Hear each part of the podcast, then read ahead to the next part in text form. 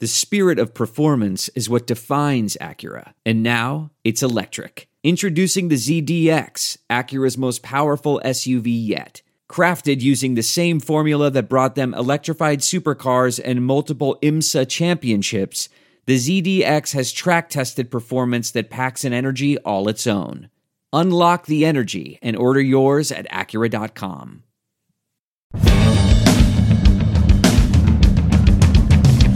Steelers!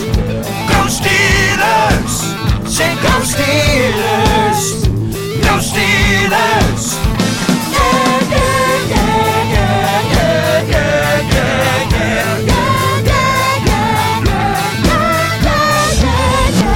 Ladies and gentlemen, welcome to the Steelers Outpost podcast, which has now become the preeminent guerrilla Steelers podcast in the nation, nay, the world. You join me here in Houston, Texas, your host for the night, Nick Serena. And Houston, Texas is in a citywide blackout. Most of Texas has no power, no energy. It's about 19 degrees here. And there was about a quarter inch of snow that fell on the ground, and immediately Texas went into a free fall. So I just finished dinner by candlelight. Literally. This is, this is not an exaggeration. We got the candles going. Had some tacos, cold tacos, needless to say. And now sitting down to do the Steelers Outpost podcast on my iPhone for the second consecutive week because there's so much news going on now. Something needs to be said. I need to talk about it. Now, that being the case, there's no power to plug the phone into. So this is legitimately a sting in the police situation. This is a message in a bottle to Steelers Nation. I got to make this quick. I'm going to make it dirty.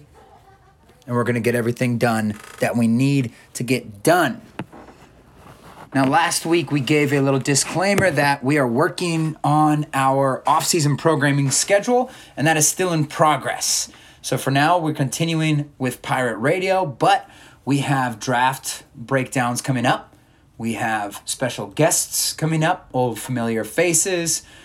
Working on getting some new people involved as well. But for now, let's just get to the big news of the day, which is that one of the greatest men to ever put on the black and gold has retired. He has ascended into glory.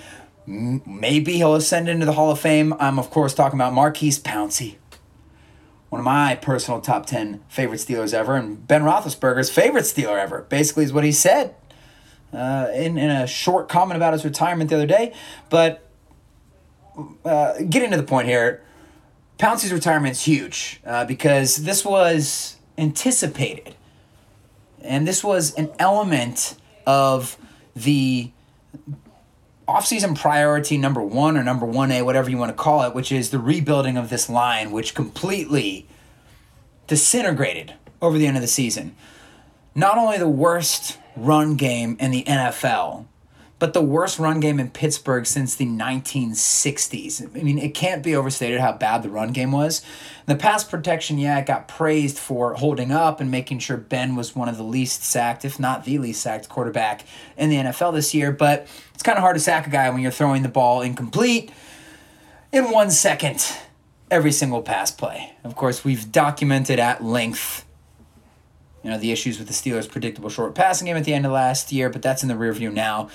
Maurkice Pouncey also in the rear view. So we anticipated he could be retiring. Uh, this isn't uh, just because of the photos and video footage of him and Ben uh, staying on the field late after that Browns loss. You know, touching video. Like honestly, it was cool to see those guys have that moment. As much as it hurt the fans to watch, and as and as hard as it is to watch, because you see that the guys are truly broken up about this, and that's the great thing about football and the great thing about following a team is because yeah, you love the colors, you love the logo, but you love the individual players. And we've watched Maurkice Pouncey play every game for, for 10 years or whatever it is, and Ben Roethlisberger for 16, 17. And you're seeing that these guys really care about each other and about the game, that hurt them, that they went out that way. And Maurkice Pouncey has always been that kind of guy for the Steelers. He's an emotional leader.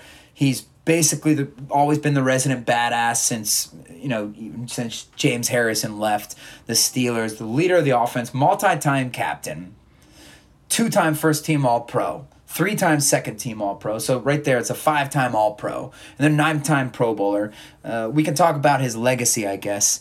Uh, based off of those awards. The Pro Bowls, everybody mentions it. Yeah, it's basically irrelevant. Like, it's a popularity contest. We should not be looking at people's Pro Bowls to determine their Hall of Fame candidacy, candidacy because sometimes guys, after they have a good start to their career, they just continually get voted into the Pro Bowl based on their name, particularly if they play a position that doesn't have obvious production statistics that go with it, like quarterbacks and receivers. And to be completely honest with you, uh, a lot of people might categorize Maurkice Pouncey as one of those guys because he's an offensive lineman. So obviously, the average fan isn't looking at an offensive lineman the whole time. So once you you realize there's a couple famous names, okay, Pouncey, I know that name. Joe Thomas, I know that name. I'm gonna they're gonna vote him in every time. But honestly, a lot of that uh, maybe dip in dominance was due to the I think six or seven major surgeries that Pouncey had to have. He missed two entire seasons because of injuries and despite those injuries, he played through them, was an utterly dominant center, particularly for the beginning of his career, but always reliable, always a major captain, and uh, recognizable face throughout the NFL. Obviously, helps when there is another good player in the NFL that has his exact same face, but nonetheless, Maurkice was the greater of the two, let's be honest. But the Steelers are going to miss him on the offensive line because, like I said, they already had so many questions going into this next season about offensive line. Uh, they now don't even have a playable center on the roster. So that need shoots up in the draft uh, pretty much immediately, and it was already a need.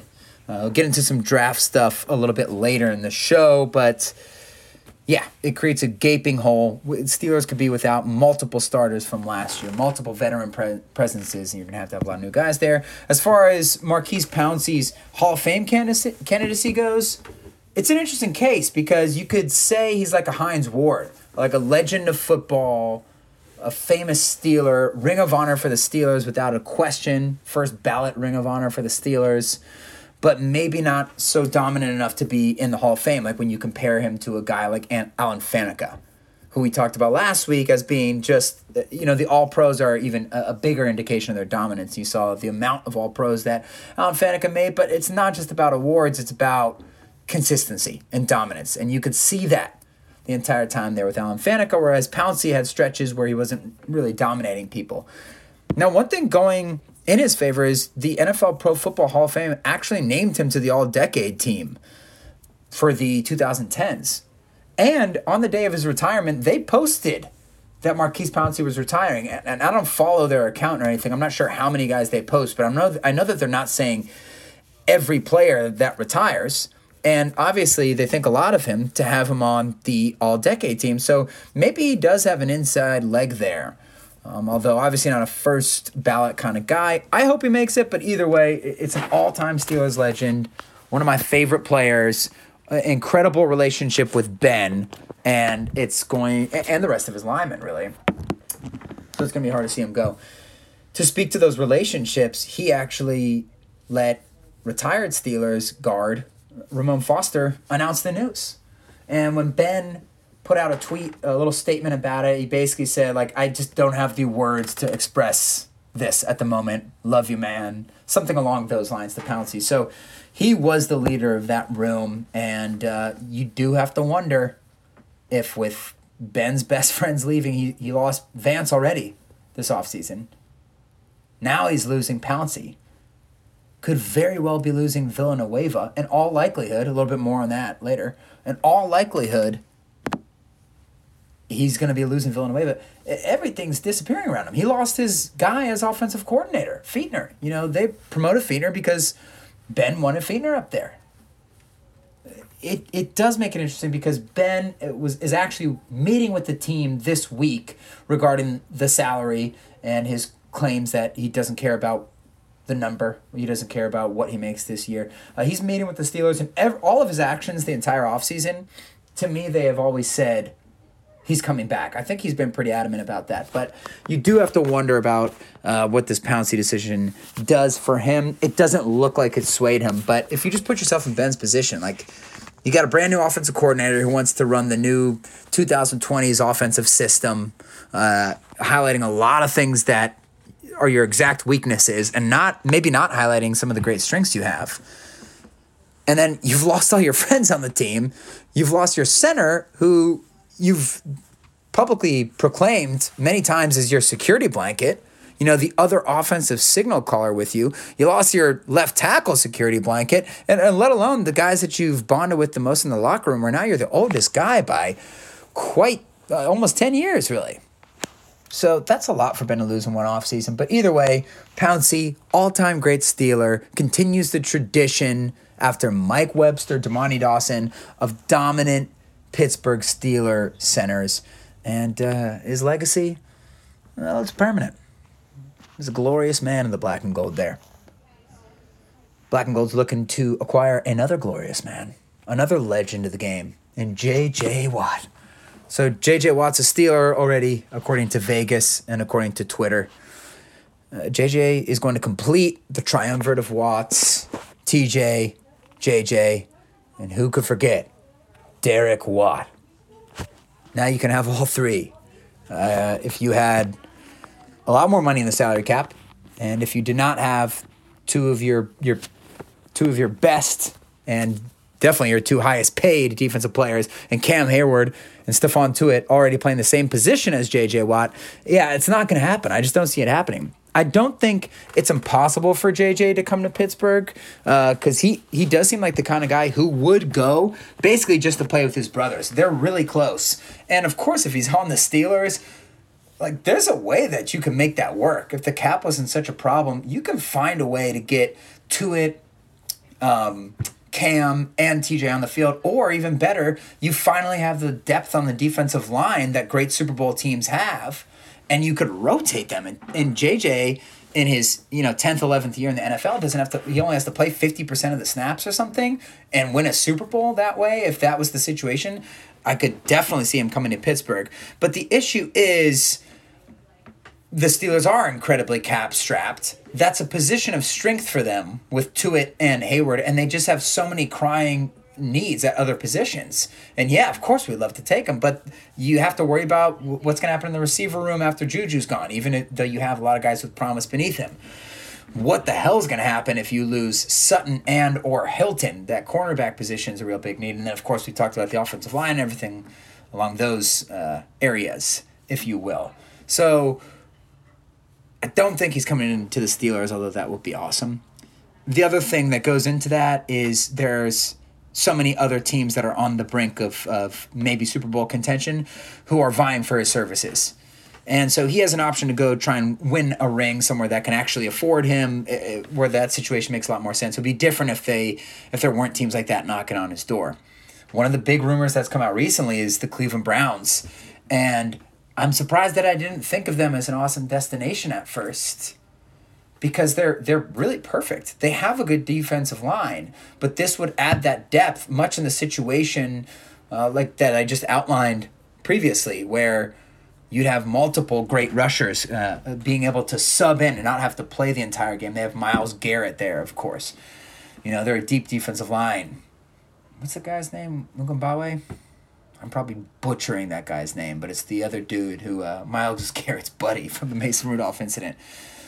But uh, they also have seemingly no salary cap for the Cleveland Browns. They just sign high priority free agents uh, in droves every summer.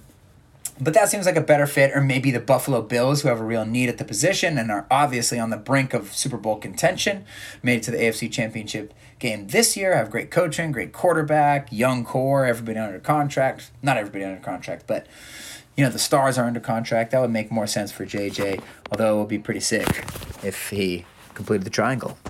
The real Golden Triangle. Primanti Brothers said that they would change their name to Watt Brothers if JJ lands. So maybe disregard everything I just said and just leave with that one fact. I mean, that's a golden carrot if I've ever heard one. Primanti Brothers, Watt Brothers. Amazing. There are some things that are too good to keep a secret Like how your Amex Platinum card helps you have the perfect trip. I'd like to check into the Centurion Lounge. Or how it seems like you always get those hard to snag tables. Ooh, yum. And how you get the most out of select can't miss events. With access to the Centurion Lounge, Resy Priority Notified, and Amex card member benefits at select events, you'll have to share. That's the powerful backing of American Express. Terms apply. Learn more at americanexpress.com slash with Amex. We're driven by the search for better. But when it comes to hiring, the best way to search for a candidate isn't to search at all. Don't search. Match. With Indeed. Leveraging over 140 million qualifications and preferences every day, Indeed's matching engine is constantly learning from your preferences. So the more you use Indeed, the better it gets. And listeners of this show will get a $75 sponsored job credit to get your jobs more visibility at Indeed.com slash match. Just go to Indeed.com slash match right now and support our show by saying you heard about Indeed on this podcast. Indeed.com slash match. Terms and conditions apply. Need to hire? You need Indeed. I want to tell you a story. It's a story about a scandal, broken relationships, gossip, rumors, money, corporate rivalry, and a broom. A performance enhancing broom. My name is John Cullen. I'm a comedian, podcaster, and for 20 years, I was a semi professional curler. And I want to tell you the story about how a single broom almost imploded the 500 year old sport of curling. We felt like we were bringing a knife to a gunfight. It's the story of a superstar and his fall from grace. Well, I was being dragged through the mud. It's the story of two brother entrepreneurs with a dream. I said, that's great news. It's a story of intrigue. I still don't understand why we want to keep his name secret. The full story has never been told, so I'm going to tell it. Broomgate How a Broom Almost Killed Curling. It was a year I'd like to forget. To listen to Broomgate, search for Broomgate in your favorite podcast app. That's all one word Broomgate. What makes a life a good one? Is it the adventure you have? Or the friends you find along the way? Maybe it's pursuing your passion while striving to protect, defend, and save what you believe in every single day.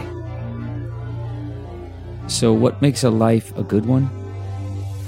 In the Coast Guard, we think it's all of the above and more. But you'll have to find out for yourself. Visit gocoastguard.com to learn more.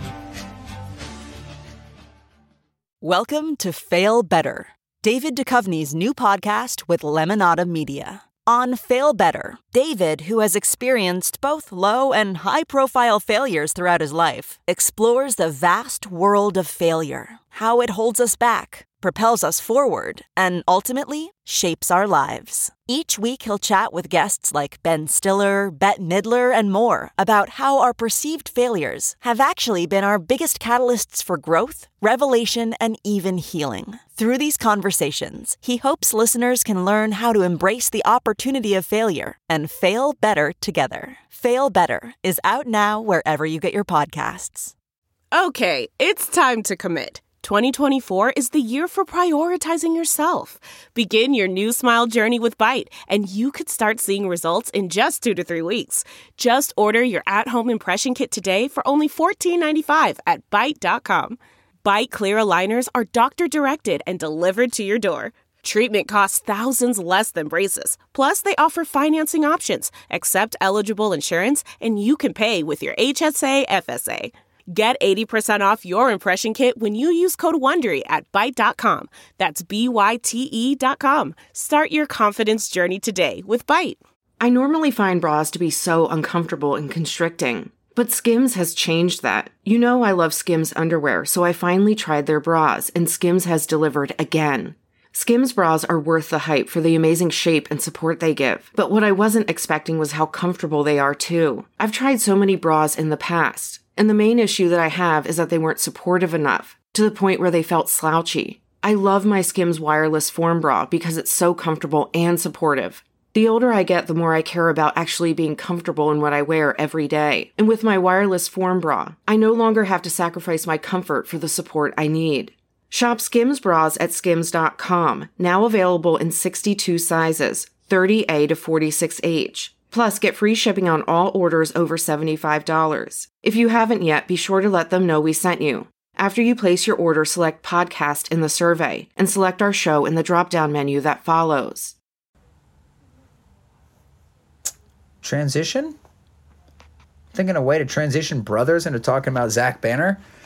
I'm realizing it's probably not the move right now. But we have been talking a lot about veteran offensive linemen.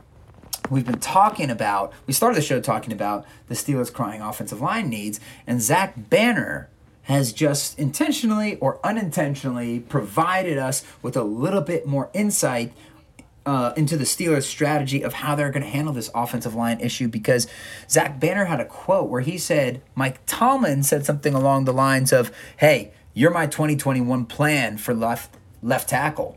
So you better concentrate on rehabbing your knee and on nothing else. So this isn't totally out of the question. Uh, we've talked about Banner being in the fold the entire year. I think the whole, you know, Steelers Nation would assume they'd be able to get him back on a one-year deal because he was a guy who came out of nowhere, actually won the starting spot, started the first game before he tore his ACL, was out for the year. You wouldn't think that he'd have a lot of other suitors. Steelers might be able to get him back on a one-year, really cheap deal or something like that. Maybe they would even roll the dice and sign him a multi multi-year deal. But he played right tackle when he was in there. So can you transition from right tackle to left tackle? Uh, the all important left tackle position, which protects your 40 year old quarterback's blind side. Now, there's not as much distinction between left tackle and right tackle as there was back in the day because a lot of the great edge rushers will flip around. You're going to have guys to worry about on either side. Or actually, a lot of the, the great edge rushers like TJ like to play against that right right tackle. So that comes with its own challenges, even though you're not watching the blind side of the quarterback. But you know there is something to it playing that left tackle. There is always a little bit of extra juice there. Do I think it's impossible for Banner and Chuks to end up as really solid starting offensive tackles? No, I do not think it's impossible. But the difference is right now there are just so many question marks on the offensive line, whereas in the Killer Bees heyday when you had Prime Pouncey, to Castro, Foster, Villanueva, and then whoever at right tackle, whether it was Gilbert or Beachum or uh, Feiler, whoever it may be, they always seemed like they could slide guys in there and they would do fantastic. Uh, why am I going to say Legursky? Uh, Finney I mean, Legursky would be great as well if he were around. But Finney, BJ Finney, was phenomenal in his Steelers career. And maybe there are some of those guys, by the way, like Finney out, out there, Beachum, some guys who might circle the way back to the Steelers. But getting back to the point about Banner and Chuks panning out as great tackles, they both have shown starting ability, but it would be much easier for them if they had some veteran guys and uh, anchoring down the interior, particularly a veteran signal caller in, in the center. And it just doesn't look like this. There's a great first round center in the draft this year. Like the Steelers might go center in the first round, but there aren't really any consensus first round type guys who would be available to the Steelers at that point. But even if there was, like you'd be relying on a rookie center to be calling those signals, and that's a tough job. So, how much success will Banner have? That's to be determined. But what this does tell us is the Steelers are performing their usual offseason maneuvering uh, by getting low cost veterans to fill starting spots, particularly in the offensive line, um, so that they're not completely trapped in the draft to having to take a left tackle. Like, they don't want to go into the season with somebody who's never started or or just not even played in the NFL yet uh, as a starter. Even if they have a first round guy, but especially if that's in question. So now you don't absolutely have to take a left tackle in the first round of the draft. Um, hopefully they would. I mean, the goal will be somebody is available there for them that could start. Uh, there's some guys being mocked to the Steelers late in that round. There's actually a lot of tackles available in the first round, but guys like Cosmi, Sam Cosmi from Texas, and then Leatherwood from Alabama had pretty terrible Senior Bowl performances by all reports. Now remember, Senior Bowl isn't one game, it's a week of practices where they get to do one on one drills and team drills against the other best seniors in the country, uh, all in an even playing field, and plus the game. So that's a big way the Steelers have gotten players. Javon Hargrave was a star at Senior Bowl, just to, to name one of them. But it, it seems like some of those left tackles aren't guaranteed things either. And the last thing we want to see the Steelers do is reach in the first round, the way they did with Artie Burns. You know, the Steelers desperately needed a cornerback that year. And they really wanted William Jackson III from Houston. Problem is, Cincinnati scooped up William Jackson III one pick before the Steelers were picking. So instead of you know finding the best value at that spot, the Steelers said, "Well, we need a cornerback no matter what." Problem is, there were no true first round graded cornerbacks at that spot. All there was was like the third round graded Artie Burns. In some draft classes, there are just big drop offs between classes. Like you might have a great first round crop of quarterback, you know, maybe not quarterbacks, like offensive centers, and then a terrible group in, in rounds two and three or whatever it is. And then sometimes you don't have a good first round of a position group, and the rest of the draft is really deep. You know, maybe you don't have that star at the top, but you have a lot of guys who are good. Well, it just seems like when the Steelers took Artie Burns, they they way overreached, and we saw what happened. Even when they took Terrell Edmunds, they did that. Now Terrell Edmunds is panning out a lot better than Artie Burns, but we know he's benefiting from Minkah Fitzpatrick, and and we know also I mean, not just from Minkah Fitzpatrick. He's benefiting from being on a good, really good defense. But even though he's not a star, Terrell Edmunds has been a solid player for the Steelers, particularly over the last year, uh, where he's slowly increased his play. Um, and to be fair, Artie Burns had nothing really helping him around him. So a, a, lot more pressure fell on the guy. So there's different situations. But either way, both guys were considered second, more likely third round prospects, and the Steelers took them in the first round. So that just seems like a, an unwise allocation of resources. And that's why the Steelers are shoring up these tackle spots so that you don't absolutely have to take a tackle if that guy isn't, um, you know, really worth that pick in the draft. So that means Steelers Twitter draft favorite Alabama running back Najee, Har- Najee Harris, aka Le'Veon Bell number two, he might actually be in the cards. I would not be surprised if they took Najee Harris, who would be a great value at that point in the draft. Uh, I wouldn't be surprised if they took him and then went offensive line in the second. Um, but that's basically where that banner thing leads me to. We have plenty of time to talk about the draft, so we'll get to that. But I do think it's interesting that a running back could be in play because I've said on this podcast before excuse me, let me move my phone back over the spot. I've said on this podcast before, you don't want to take a first round running back unless you're a team that is on the brink and of the Super Bowl, and all they need is like a playmaker at the running back. Like the Bills should take a running back. I mean, they have other needs, but that could take them to another level. Uh, the the Chiefs doing it last year was a good move. And he was great in the Super Bowl, even though he didn't become the star everyone thought he would be. But I do think if the if the it's a, it's a crying need for the Steelers. I do think running back is, and if they could get him and then snag some more linemen in a deeper second and third round class, that'd be a good move for them. So that kind of bucks my theory a little bit of not drafting running backs in the first round. But the only reason why I mention that is because he's constantly talked about on Steelers Twitter by fans because of course, it's easy to watch his highlights. He's a running back, and it's easy to get excited about him because he's an insanely good playmaker and will be, and also matches all of the Steelers' measurables. Like I said, Le'Veon Bell number two. They're both this. They're like 6'2", 238, not long distance runners, but will eat you alive with ten yard runs, five yard runs. He doesn't have the same jukes and the same jump cuts that Le'Veon has. You know that unique running style that Le'Veon had, or the shakes but he does show it every once in a while. So you could see that that's maybe an element of his game that will get improved in the NFL, just like it was for Le'Veon. Le'Veon was a little bit more of a plotter in college, and then he got the agility after he shed those like 20 pounds to get on the Steelers. Uh, but also, Najee Harris is a patient runner, and he always falls forward. He's such a strong runner. So it, it's just fun to talk about this stuff. I probably should have waited to give you the scouting report later, but we'll watch him more in depth as the offseason goes along here. Um, last thing really to mention is uh, I guess there's two things, but there's some coaching hires. Like today, Steelers hired a secondary coach Grady Brown.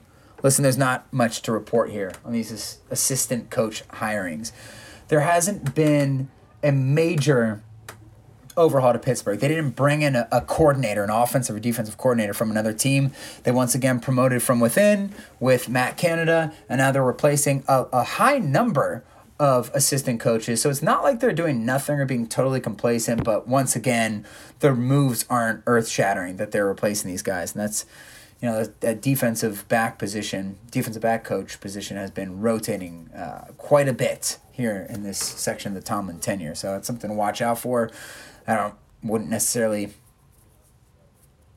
I don't know. It's hard to say. It's hard to feel confident about it the way that they've hired recently. Last thing I'll say is Juju Smith Schuster is almost certainly out the door for the Steelers because, same way we talked about the J.J. Watt situation, the Steelers have tremendous depth and potential at the receiver spot. Diontae Johnson and Chase Claypool seemingly have even a higher ceiling than Juju does. They see they have flashes of being true NFL superstar type guys, although Juju is is pretty damn close to that. And when you see his average depth of target was like 5.5 yards compared to 37 year old Larry Fitzgerald at six yards, we all saw the season. We talked about this enough, right? They're sending the guy in short routes. They finally show uh, send him on intermediate routes in a few games, and he absolutely tears it up. Is he Antonio Brown, where he's just going to make the unbelievable one-on-one catches um, and and different spots all over the field? No, but he's going to eat you alive on those crossers. He can make one-on-one catches downfield. He scores a lot of touchdowns, and then he's incredible after the catch. I mean, he's such a strong runner. He's like a Hines Ward, but he'll stiff arm people into the ground. So he I feel like he is underappreciated as a star receiver. He's never going to be a top 10 guy, but he's in that 10 to 20 uh, very consistently. Not to mention, he is by a mile the most reliable receiver the Steelers have. I think he had a 3% drop rate this year, whereas uh, Diontae Johnson had about an 11 or 14 or something like that. Chase Claypool, I think, was at 6, actually, so he was a little better, about 7. But Juju is a smart player. He's a tough player he gives the Steelers an edge. He is Hines Ward. He knocks people out. And by the way, the fact that he dances and, and sometimes shoots himself in the foot, yep, I totally acknowledge Steelers fans who have that opinion of him. They don't like that aspect of his, his game. Sure, I, I mean, I don't think that it's executed to perfection by him and he can improve with some of that stuff. But I also think that it sucks when the Steelers are losing. But when they're winning and he's doing that, that is dirt in the eye. Like that is prime crap talk. You are being a pest to other teams in the way that Hines Ward was a pest to the other team. So I actually think he gives the Steelers a lot of attitude. And when you're missing Maurkice Pouncey, the the main guy who gives you the attitude on offense, it'll be hard to lose Juju as well. Um, I went on that soliloquy for, well, no reason. But it is to say that it's almost sure that he's going to be gone because, like I said, there's other positions with crying needs, whereas Diontae, Claypool, and Washington uh, are proven that they're good NFL receivers. Now, you'd have to find a slot receiver, none of those guys play the slot, but it just seems like the Steelers have no money, and Juju's going to be one of those big money casualties because there's other teams like the Jets and the Raiders who are rumored to really like him, who are going to pay him more money than the Steelers could offer. However, he's made some comments in interviews this week that I felt went above and beyond the normal obligatory team positive statements a an unrestricted free agent makes in in, in the interest of you know uh, keeping his current team interested in, in offering him a big deal, right? You want to be polite to your own team so that they might pay you the big deal that you're looking for. But this seemed like it went above and beyond. He basically said, I know that people. Uh, that it's easy to think that the grass is always greener when you're on a certain football team. But I've talked to a lot of former teammates, a lot of friends of mine who used to be in Pittsburgh, who left Pittsburgh, and have told me the grass isn't greener in other places that hasn't worked out for them. And he said, I actually like the grass that I'm standing on right now. I would I want to stay a Steeler. He's made frequent mentions of that. Then there was a post uh, DeAndre Hopkins. I know this seems uh, like a left turn, but it's not. DeAndre Hopkins, uh, former star Texans receiver, now Cardinals receiver, he made a post uh, trying to lure J.J. Watt over to Arizona by saying like, "Let's finish what we started, brother." And um, Juju comments on the picture and says, "Come play with your brothers." LOL. something like that. Like recruiting him to come play in Pittsburgh when Juju's technically not in Pittsburgh right now. He doesn't have a contract. And so there's a couple there's a couple different ways you can interpret this. You could be saying Juju's just so good with playing his brand that he's saying the uh, saying tons of Pittsburgh positive uh, comments because he wants to keep the fan base that he's built while in Pittsburgh. Like this is sort of a negative way to look at it, but of course it's a possibility. He could just be saying these things about Pittsburgh, knowing that he's going to leave just because he doesn't want to leave on bad terms, and because he's built so many fans that he doesn't want to lose these people because we know the brand thing's important to him. But I actually view it as some potential that Juju could return. Would it be the wisest move for the Steelers to make? I don't know. I mean, I also think that they're going to trend towards wanting to keep the defense together, the young defense, prioritize Hilton and or Sutton to pair with Minkah Fitzpatrick, TJ Watt, Devin Bush, Stephon Tuitt, guys who could still be around for a little while longer. But they don't like to let these kind of guys go. Remember, they did offer Le'Veon Bell a huge contract before he hit free agency, even though that could be considered an unwise move at the time because they needed money elsewhere. And maybe Le'Veon Bell was coming closer to the downslope. But it's just something interesting to monitor for the future. So that's it, probably for my phone battery and uh, any flashlight as I know it. As I might because I got too sucked into this stupid world. But hope you guys enjoyed the podcast. Hopefully we'll be back with power and real microphones soon. We're working on that off-season schedule. Bigger and better things coming in the future. Thanks for listening. Go Steelers.